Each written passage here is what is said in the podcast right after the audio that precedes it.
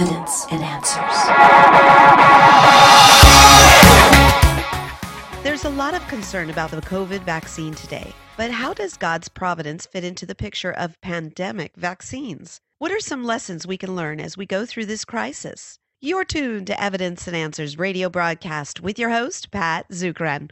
Pat is an author, teacher, and international speaker in the area of Christian apologetics, the defense of the Christian faith. Today on our show, Pat and his guest, Dr. Fazale Rana, discussed the facts of the COVID vaccine and God's handiwork during this moment in history. Now, let's conclude this interview. People are being very, you know, highly vigilant about the response that people are having to these vaccines and are taking very seriously any potential side effects. Because again, about 7 million doses of the J&J vaccine have been given out and we're looking at probably less than 10 people that have had blood clots. At least this is what's been, you know, what's been reported. There may be, be more people that have had blood clotting issues and this is what's, you know, being investigated at the moment. But that percentage, you know, let's say 10 out of 7 million is almost in the noise. And yet, because of these, again, people that are developing blood clots and that association with the, you know, the J&J vaccine and the fact that it's being paused and investigated to me suggests that people are being extremely vigilant. And from my understanding, only one person has died from the blood clotting. So I find it hard to believe that a lot of people are dying and this is being scrubbed off the internet or being suppressed. Because if that was the case, we wouldn't see the J and J vaccinations being halted. Yeah, that's a good point that you bring up there. And you know, one of the things that we want to do here with evidence and answers to have people, you know, not living in fear or according to misinformation, but according to the truth that that is out there. So we want to clear away some of the misinformation that is out there. Now, there's information. I've heard several preachers. I think the Catholic Church has been debating this issue as well that Johnson and Johnson, even Pfizer and Moderna and others uh, made the vaccine from aborted fetal tissues of human embryos. Is this correct? How true is this? It's not correct, but it's a little bit more complicated than, than just simply saying it's not correct. With the Pfizer, BioNTech, and the Moderna vaccines, there were no human cells used whatsoever to actually develop the vaccines. There are no human cells that are needed to produce the vaccines. The only human cells that were used were in confirmatory testing and really a handful of experiments to make sure that the vaccine did what it was supposed to do inside human cells. And so, you know, to me, the Pfizer BioNTech and the Moderna vaccines, again, there's no, in, in my view, no ethical concerns with these vaccines from a pro-life position. Now, the J&J vaccine and the AstraZeneca vaccine are adenovirus vaccines that did require the use of human cells to develop them, the use of human cells to test them, and will require the use of human cells to produce them. It's just endemic in the nature of, of these vaccines. Now, this is where things get a little bit into the gray zone is that the human cells that are used to produce the J&J vaccine belong to a cell line called the HEK293 cell line. And this cell line was actually developed from uh, kidney cells taken from an aborted fetus. But this act was took place in the early 1970s.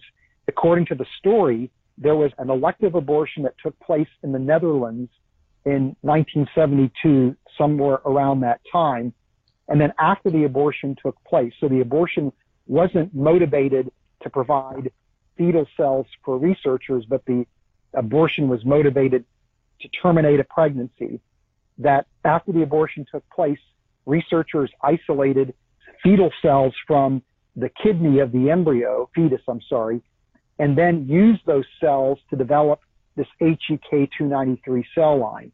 And then once you have the cell line established, and these are called immortal cells, they can undergo re- reproduction over and over and over again.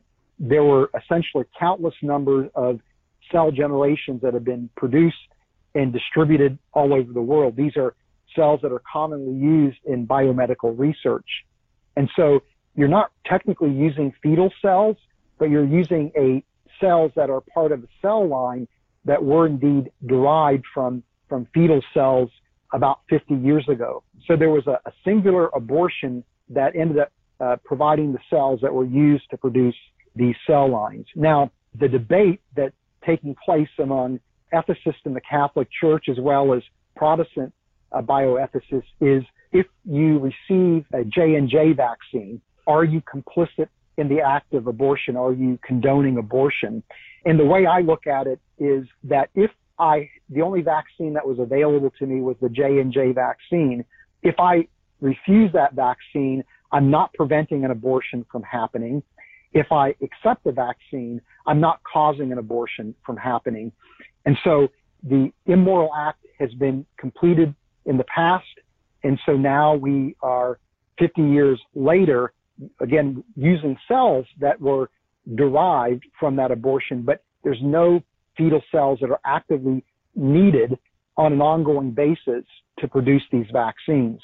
And so the Catholic Church and other Protestant bioethicists have basically reasoned that to receive a vaccine, a J&J vaccine is not, you're not complicit in the act of abortion, nor should you be viewed as condoning abortions. And so in a sense, the immoral act was the abortion itself. Harvesting the fetal cells from the aborted fetus was a secondary act that isn't necessarily inherently immoral, nor is developing the cell lines or using those cells for research purposes or for the production of, of biomaterials like you know the, these adenovirus vectors. So that's in a sense how the, Catholic Church has reasoned through this. Now, something else to keep in mind is that many times we enjoy good fruits from immoral acts. And, and so the example that I've heard used is that the drug that's used to treat malaria, hydrochloroquine, was actually developed by Nazi scientists who were experimenting on human subjects in concentration camps. And so there were good fruits that came out of this, these horrifically immoral actions. And so the, the question is, is the doctor who prescribes this medication for somebody suffering from malaria, is he somehow complicit in the acts of the Nazi scientists? Or is somebody who takes that drug because they have malaria complicit in the acts of the, the Nazi scientists? And I think we would say the answer to that is no. And so the, the way I look at it is yes, there was an immoral act that was committed that's absolutely tragic. As somebody who is staunchly pro-life, I'm opposed to abortion and, and see it as a horrific tragedy when abortions do take place.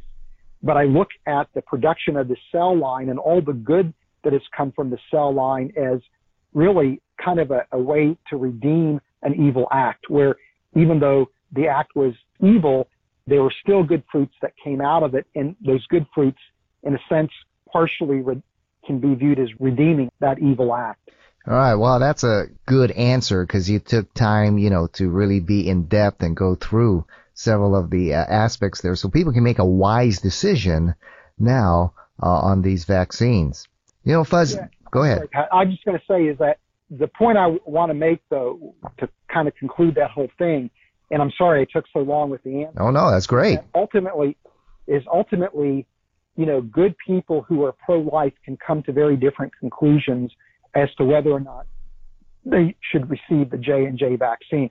So if somebody decides for ethical issue reasons they don't want to receive the J and J vaccine, I'm not going to condemn them, right? And I think likewise, if somebody decides that they are going to receive the J and J vaccine, even knowing this, again, I'm not going to condemn them because there are good reasons to receive the vaccine because you are protecting yourself, you're protecting your family, and you're protecting the people around you. And so the common good is also a factor to consider. Yeah, that's a great answer. You know, Fuz, there's talk about herd immunity, and, you know, many teach that this will come about when we get nearly 75 to 80% of the population vaccinated. But, what, you know, how does herd immunity work? Well, the idea behind herd immunity is that not everybody who uh, receives a vaccine, for example, is going to be fully protected, you know, from uh, COVID-19. And there's going to be some people for medical reasons that can't be vaccinated. And so those people are, are vulnerable. But the idea is that if you have a high enough proportion of the population that is essentially immune from COVID-19, that large scale immunity will protect those people in the population that are vulnerable because it's just simply going to prevent the onset and the spread of COVID-19. The question of can we attain herd immunity is a really good question. It may be that we never do actually attain herd immunity. It may simply be elusive in part because these new variants are emerging. This could actually frustrate attempts to attain herd immunity. And if we don't get other countries around the world fully vaccinated, even if we are vaccinated at 70 or 80% in the United States, because other countries of the world may lag behind, you're going to have, again, those parts of the world that are unvaccinated or not fully vaccinated risking the herd immunity that might be attained in, again, in the United States. Yeah, you know, my understanding is that we'll really never be rid of COVID. You know, will COVID always be with us, something like the flu? And how prevalent do you think it's going to be? Is it going to be something like the flu? I suspect the answer is yes, that, that COVID-19 is always going to be with us and that most likely because of the emergence of different variants, we very well may need to get an annual COVID-19 vaccine yeah. to protect us against the different variants. There's also some concern that about how long the immunity will last uh, once we do get vaccinated. Uh, some people think that that immunity might last only about a year. Others think the immunity might last longer. And so we may actually have to get annual booster shots as well. So COVID-19 is going to be with us, I think, sadly, for years to come. But the good news is that we now have, you know, through these vaccines, the tool to help to control the spread of COVID-19.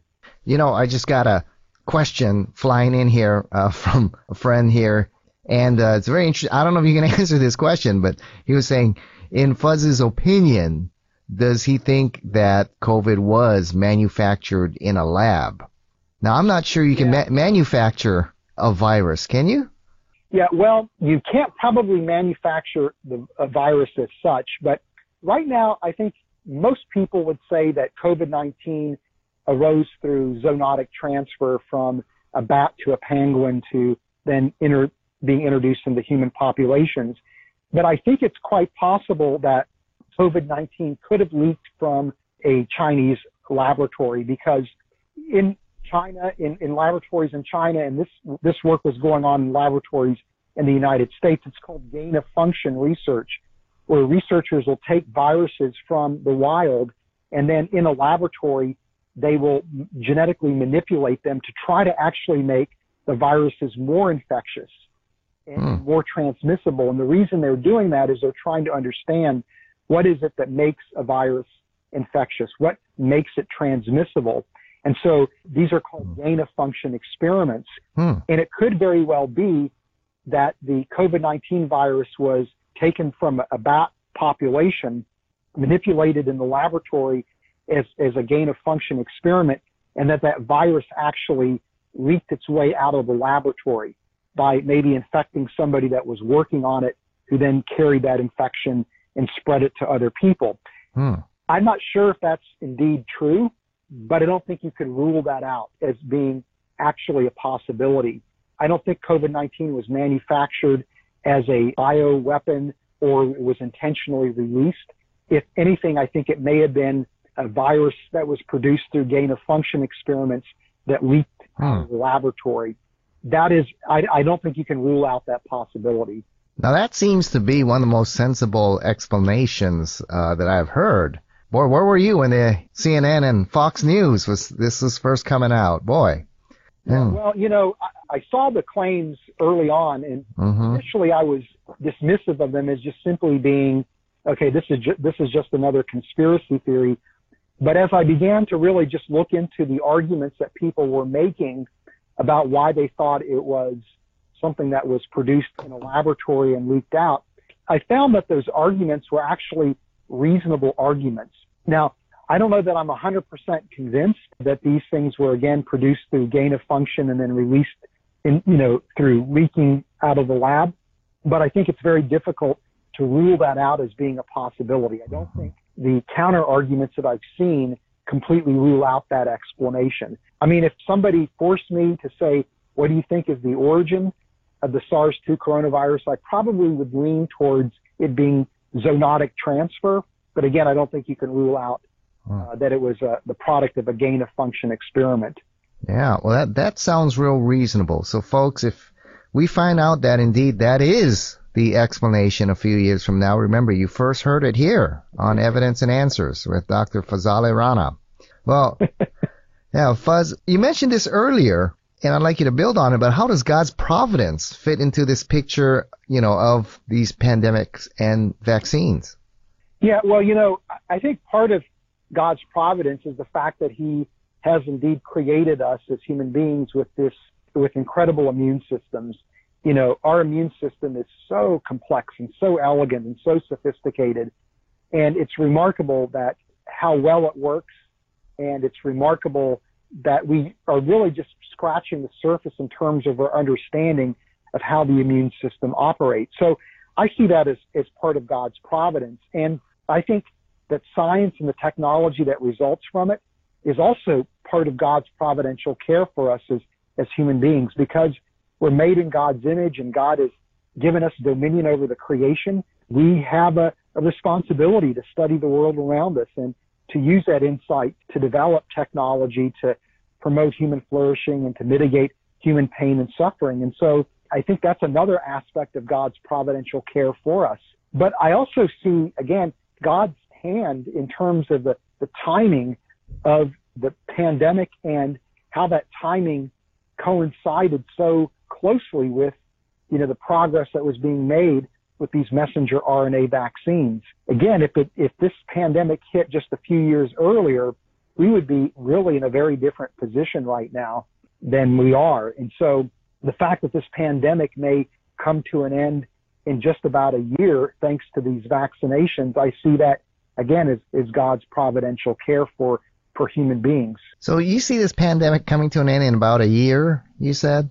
Yeah, I mean, I think that, you know, the worst of it is going to be behind us by the time we make it into the fall. Mm. I think if we continue to vaccinate people at the rate that we are vaccinating people, I think you know, we're probably going to see life return to some semblance of normalcy as we move into the fall. You know, as we go into the winter months, there very well could be, again, another surge in COVID-19 as well as a, a surge in the cases of the flu.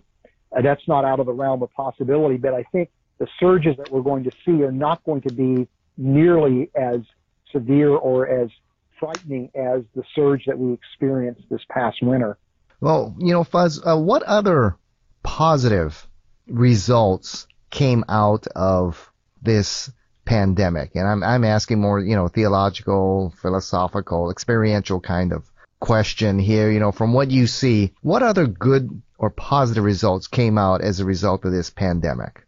Yeah, well, you know, to me, to be clear, there's been a very heavy toll that we've all had to experience. Mm-hmm. Uh, you know, there's been a lot of pain and suffering. A lot of people have lost their lives. And so this is, there's really a, very much a tragedy associated with it. But I think I'm an elder at the church that we attend and it's forced us to, to really think through what does it actually mean to be the church? Yeah. And yeah. have we actually as a church maybe lost our way a bit in terms of how we think about the work that we do as a church and what does it mean to be a community of believers and so, you know, I think that's been really good to force the church to be introspective. We've also looked at how do we continue to impact our community as a church, even though we're in the midst of this pandemic. And so it's really forced us to be far more creative about ministry and about engaging the people around us. So, the, you know, the church has definitely lost attendees. Churches are, you know, church attendance is down significantly. Will it ever truly recover? I don't know. But I think the people that have remained in the church really represent a core of committed believers that I think really are have thought through in a very profound way what it means to be a church. So I see that as as being a positive, you know, and I think just from a, a scientific perspective, you know, the fact that these messenger RNA vaccines are working so well means that I think as we go into the future, our ability to treat infectious diseases, particularly viral infections, is going to be revolutionized. Hmm. We're going to have a whole host of messenger RNA vaccines that will be able to treat some very horrific viral diseases. And uh, this technology can may actually be critical in terms of cancer treatments as well. And so a lot of exciting things that I think are going to come from these messenger RNA vaccines and that technology. I think we're going to look back in history at this point in time as a watershed moment in terms of biomedicine because of the success of these vaccines. Wow. Yeah, I haven't heard that before. So, folks, uh, when a couple of years from now, when this is seen as a watershed moment, remember you heard it first, right here on Evidence and Answers. Once again. Well, Fuz, you know, what would you say then to people who are hesitant or fearful of getting the vaccine? Well, you know, I think it's reasonable for people to be concerned, to be thoughtful about, Mhm. you know, whether or not they receive a vaccine. But I would really encourage people to try to do as much research as possible. Be aware that there's quite a bit of misinformation that's flying Yes. around right hmm now. Just be aware of that. Just because you read something and it seems, you know, reasonable to you, dig a little bit deeper, ask uh, more questions. But to me, I think if people are hesitant to, to get the vaccine, to make sure that people's hesitancy is really based on good information, not on misinformation. And all I can say is that, you know, I'm a biochemist and I'm, of course, I have vested interest in whether or not these vaccines are safe and effective as somebody who is being impacted by COVID-19 like everybody else. And as I've done the work on it, I concluded that these vaccines are safe and effective. I didn't hesitate to get my first shot. I won't hesitate to get my second shot. But just because that's a decision I made, I don't want to say that people can't come to a different conclusion for themselves or for their family.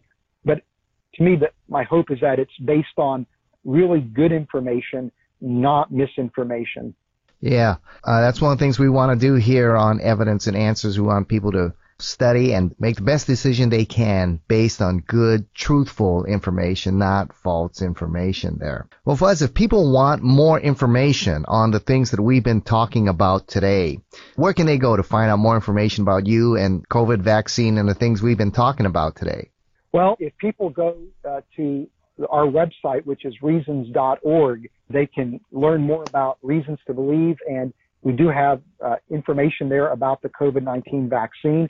We also have a YouTube channel called Reasons to Believe One that people can go to. And we also have a number of videos housed there about the, the COVID-19 vaccines as well. So those are some places that people can go. Yes, and Reasons to Believe is a ministry that helps Christians integrate their faith with science. So, Fuz, tell us just a little bit about your organization, the things that you do, and, and the great staff of scientists and scholars you have there uh, on that team at Reasons to Believe.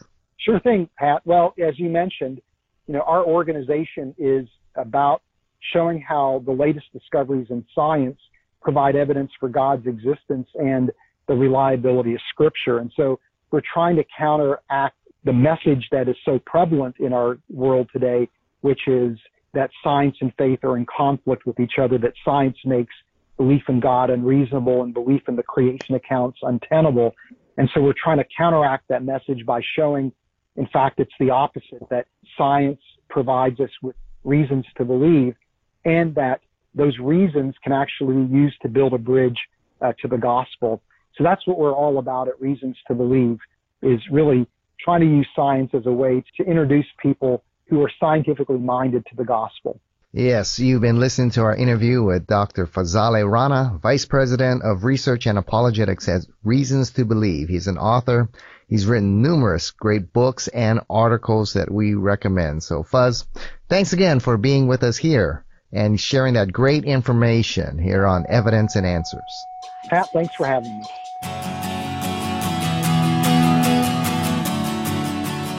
We've run out of time. Thank you for joining us here on Evidence and Answers radio broadcast. We hope you enjoyed today's show. If you would like Pat to speak at your church, Bible study, or perhaps hold an apologetics conference, Give him a call locally in Hawaii. That number is 483 0586. Or you may contact him through the Evidence and Answers website. That's evidenceandanswers.org. To keep quality broadcasts like Pat's on the air, we rely on generous support from you, our listeners. For the opportunity to donate, head on over to our website. Once again, that's evidenceandanswers.org. And you may do so right there online.